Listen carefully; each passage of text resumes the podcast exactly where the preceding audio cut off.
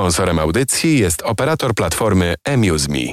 Wracamy do rozmowy na temat e, przemysłu i rynku muzycznego w czasach cyfrowych. E, naszymi gośćmi są Irina Lipczyk-Kolakowska, ekspert e, marketingu muzycznego z firmy Muzyka. Cześć. Cześć. I Maciek Albigowski, brand manager platformy Amuse.me. Cześć. Cześć, dzień dobry słuchaczom. Dzisiaj trochę o tym, jak promować muzykę i jak działa marketing muzyczny. Czy on w ogóle jest bardzo ważny w dzisiejszych czasach? E, czasem jest widoczny, czasem nie. Myślę, że każdy odbiorca muzyki e, spotkał się z reklamą, choćby na social mediach, jakiegoś artysty czy jakichś wydawnictw. Ale myślę, że wielokrotnie też e, odbiorcy muzyki nie zdają sobie sprawy z tego, że to, że jakaś muzyka do niego trafia, to jest efekt jakichś tam działań marketingowych. Czasem też e, sami artyści, robiąc rzeczy, które mogą się wydawać e, nietypowe, no też przyczyniają się siłą rzeczy do, do, do wspierania przestrzeni marketingu. E, dlatego zacznijmy trochę od tego właśnie, jak w dzisiejszych czasach wygląda marketing i promocja muzyki, bo to już nie tylko plakaty na płotach. E, tak, oczywiście. E, marketing dzisiaj wygląda e, bardzo interesująco, jeżeli chodzi o też możliwości, które istnieją na dzień dzisiejszy dla artystów, czy wytwórni, które reprezentują artystów. Jest tego bardzo dużo i chociażby przykładowo serwisy streamingowe, które oferują wsparcie dla artystów w różnych formatach, tak? Czy to są jakieś części serwisu, które wyróżniają premiery, czy to są topowe playlisty, które są tworzone przez edytorów e, serwisów e, streamingowych, e, jak i również też formaty płatne tak, w serwisach społecznościowych, różnego rodzaju działania przy współpracy z mediach, tak, wysyłki danego singla na przykład przy promocji takiej przedpremierowej. Czy to niezależnie od tego, na jakim etapie kariery znajduje się artysta, czy to jest początkujący artysta, czy to jest artysta, który już ma na koncie premierę, E, jest możliwe wsparcie i są firmy, które oferują wsparcie w różnym e, rodzaju, czy to mm, w zależności od też potrzeby artysty, czy on wybiera drogę bardziej taką samodzielną i ma też pomysł na, na promocję e, swojego utworu, albo ma zespół, który jego tutaj wspiera na, na wszystkich płaszczyznach tej drogi wydania płyty czy singla, albo artysta, który nie ma, to znaczy potrzebuje wsparcia, albo nie, nie ma wystarczająco może doświadczenia i wiedzy i tutaj, e, tutaj pomocne są firmy, które e, czynią taką e, funkcję muzycznej agencji, tak, które wspiera na różnych etapach premiery. Generalnie ja nie lubię tego robić, ale zastanawiając się nad marketingiem muzycznym, trzeba byłoby tą muzykę potraktować trochę przedmiotowo, trochę jak towar dlatego że mm, no, mówimy tutaj o sprzedaży de facto, tak? Więc marketing jest opakowaniem do tej sprzedaży i e, zawsze to sobie tak odnoszę do branży spożywczej, że jak mamy jakiś świetny, świetny towar, to on po pierwsze musi być dobrze opakowany przez tego, kto go produkuje. To musi być dobrze zmasterowana muzyka, to musi być e, e, jakiś pomysł, jakiś przekaz, tak? I mamy wtedy produkt, jakim jest utwór, singiel, album. Natomiast e, to, co e, Inna powiedziałaś, e, pierwszym takim etapem dostania się do serwisów streamingowych jest pośrednik czy to self-publishingowy, e, czy dystrybutor, czy wytwórnia. I teraz, do tego sklepu. Do tego sklepu, dokładnie. Na tej półce widzisz. Tak, i teraz, i teraz e, mając te trzy, te, te trzy podmioty, czyli producent, e, dystrybutor, czyli taka hurtownia, bym powiedział, spożywcza i finalnie sklep, zaczynamy rozumieć rolę, bo najpierw producent musi właśnie wytworzyć dobry produkt, następnie hurtownia musi go dostarczyć na półki i tutaj bardzo ważna rola hurtowni, bo to hurtownie przecież o to dbają, żeby była odpowiednia ekspozycja na półkach, czyli... Czyli ta e, playlista. Czyli ta playlista. No i finalnie sklep sprzedaje i jak widzi, że coś się dobrze sprzedaje, to zaczyna to puszować i ustawiać przy kasach, czyli w tych miejscach, gdzie serwisy mogą e, czyli, wyróżnić. Czyli to nie jest przypadek, że, czyli to nie jest przypadek, że jakiś utwór pojawia się na takiej, a nie innej playliście. To też jest efekt działań e, promocyjnych i marketingowych często, tak. Ale y, chyba trzeba powiedzieć o tym, że czasem ktoś tak mocno y, z buta wchodzi y, w świat muzyki, że y, te playlisty nie mają wyjścia i muszą też e, ten e, utwór pokazywać, więc to, to też nie jest tak chyba, że, że zawsze jedynie te działania marketingowe mogą, mogą w tym pomóc. E, więc, więc, więc tylko, tylko nie, rzeczywiście warto podkreślić, że mówimy tutaj o muzyce jako produkcie, ale nikt nie lubi traktować sztuki jako produkt. Natomiast w tym ja wypadku, w tym wypadku na, na nie pewno, da się inaczej. Na pewno można to porównać do tego. E, ja myślę, że to, to, warto też podkreślić to, że e, sukces, tak, czy, czy dany utwór e, będzie zauważany, tak, czy wspierany e, przez edytorów muzycznych w serwisach streamingowych, bardzo dużo zależy od, od takiego planowania wydania utworu e, i to i tym się zajmuje mnóstwo ludzi, zespół, który za tym stoi, żeby to, to się wydarzyło. I e, utwór, który na przykład wspierany jest przez edytorów, no zazwyczaj to musi być dużo wcześniej zgłaszany do serwisów streamingowych, więc od odpowiednie działania takie e, organizacyjne, ale też e, proste działania związane z stworzeniem odpowiedniego press release'u, który będzie efektywnie komunikował e, tą, tą, tą premierę. To też są takie działania, które są jakościowo bardzo ważne. Na dzisiaj w serwisach streamingowych, nie wiem, miliony utworów trafia codziennie, więc... Czy czas, więc czas kiedy czas, to, kiedy to, to się pojawi i, mhm. I, kiedy, kiedy wydamy ten singiel, czy cały album oczywiście też ma znaczenie i po prostu trzeba umieć o tym myśleć i wspierać się też tymi, którzy wiedzą.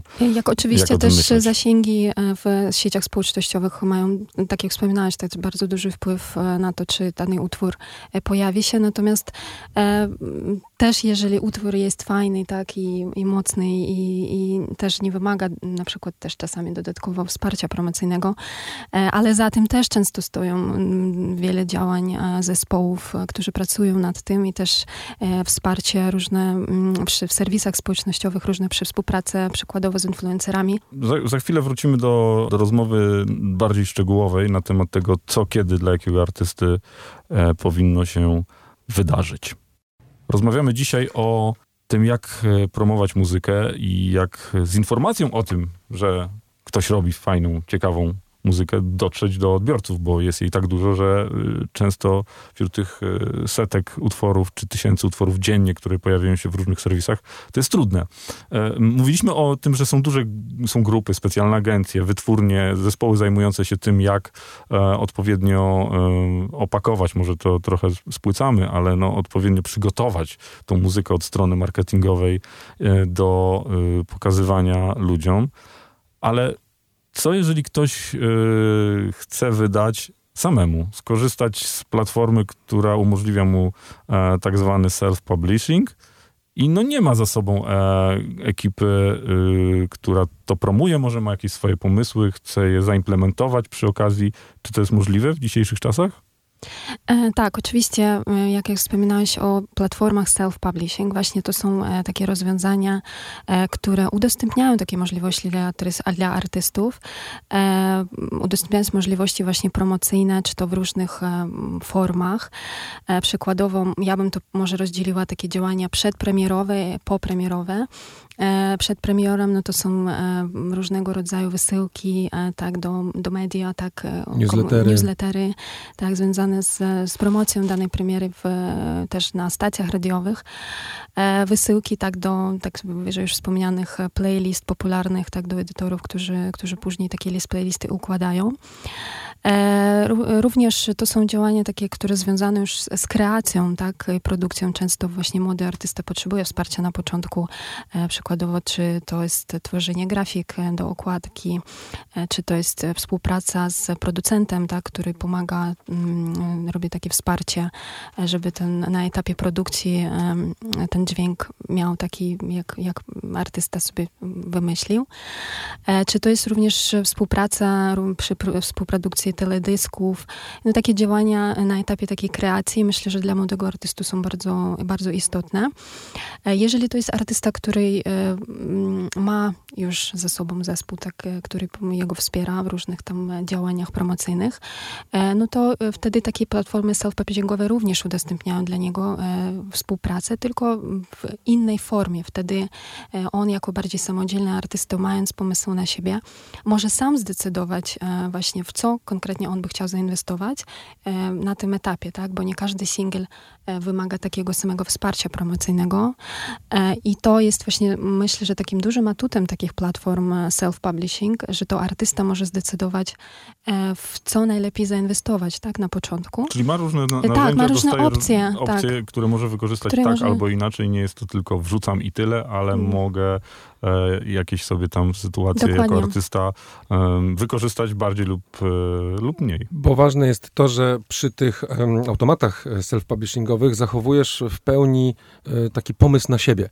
Tu już nie ma kogoś, kto ci nagle mówi, że no, na scenie powinieneś wyglądać tak czy siak, albo że jednak tą zwrotkę wycinamy, bo, bo, bo to nie ten przekaz, tak? Zachowujesz pełną autonomię artystyczną, E, dostając dodatkowo pakiet narzędzi, usług marketingowych, które pozwalają ci zachować bieżące trendy w dzisiejszej promocji muzyki.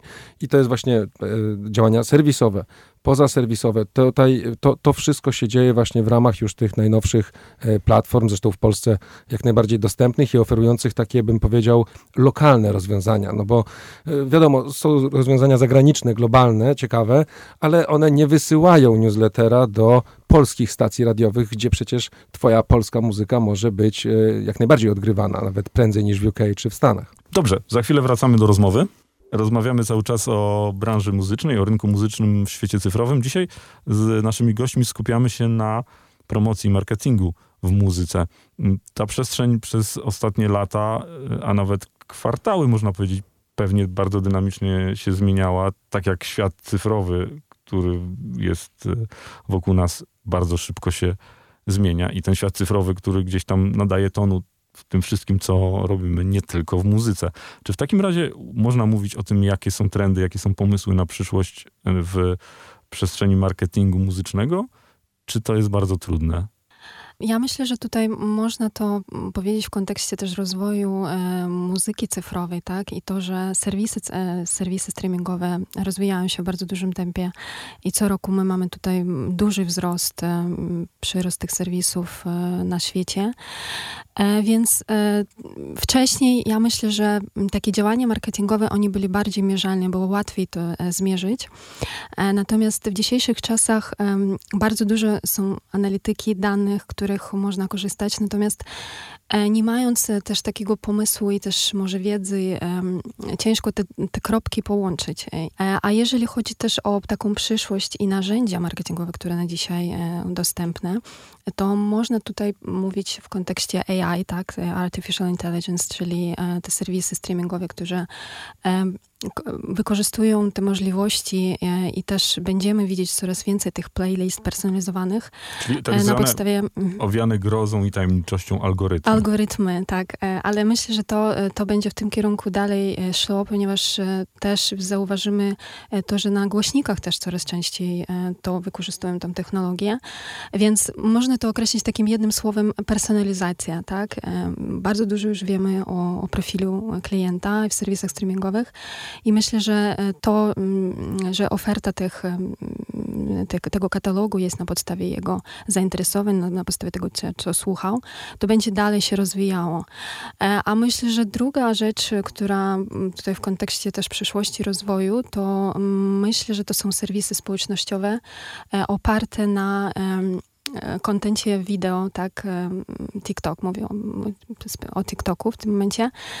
E, chodzi o, o to, że e, muzyka staje się coraz, e, coraz częściej częścią naszego życia codziennego i myślę, że tutaj będzie też taka personalizacja w tym zakresie, że ludzie będą chcieli się dzielić tym, co słuchają i też łączyć tą muzykę mm, ze swoim życiem codziennym i pokazywać to w formie wideo, tak, czyli w formie klipów. Klipów, tak, mhm. przykładowo. A ważną, e, ważnym elementem, który już trwa kilka lat, jest e, przekierowanie uwagi przez e, serwisy, przez platformy cyfrowe i, i wideo z takich hubów z, łączących content, na przykład wytwórni albo dystrybutora, w profil artysty. Po prostu mówiąc m, krótko, mamy profilocentryczność i na YouTubie pożądane są w tej chwili kanały konkretnego e, twórcy, na TikToku, na Spotify'u cały czas słyszymy o tym, żeby odsyłać do profilu, nie do konkretnej premiery tylko, ale żeby artysta co chwilę udostępniał na swoich e, social media link do swojego profilu na danym serwisie. Chodzi o to, żeby budować swój, fanbase, e, nie polegać właśnie na jakichś pośredniczących e, podmiotach, tylko mieć wszystko pod swoją własną kontrolą i to będzie na pewno w najbliższej przyszłości jeszcze bardziej eksponowane i wspierane algorytmicznie przez te serwisy. To jeszcze bym dorzucił swoje trzy grosze. E, case choćby mm, nowego życia e, artystki Kate Bush mówi o tym, że bardzo mocno różne treści i przestrzenie, czyli nie tylko te związane bezpośrednio z muzyką, ale w tym wypadku z serialem, będą pewnie miały znaczenie w tym, co i jak się słucha. No tak, no jest wielki powrót do intertekstualności dzieł, czyli przenikania się starej, nowej muzyki z nowymi produkcjami wideo. To, co e, Irina powiedziałaś o TikToku jest istotne, że do jakiegoś nowego trendu użyty jest nagle utwór sprzed dekady i on ma swój nowy pik, jeżeli chodzi o słuchalność, sprzedaż. To też jest nowoczesny marketing. Można przecież y, gdzieś tam w tle podsyłać twórcom wideo swoje stare utwory z back katalogu i namawiać ich do wykorzystania. Bardzo dziękuję y, za to spotkanie. Irina Lipczyk-Kolakowska, ekspert marketingu muzycznego z firmy Muzyka, była z nami. Dziękuję Dzięki. bardzo. I Maciek Albigowski, brand manager platformy Amuse.me. Dziękuję serdecznie i do usłyszenia. Sponsorem audycji jest operator platformy Amuse.me.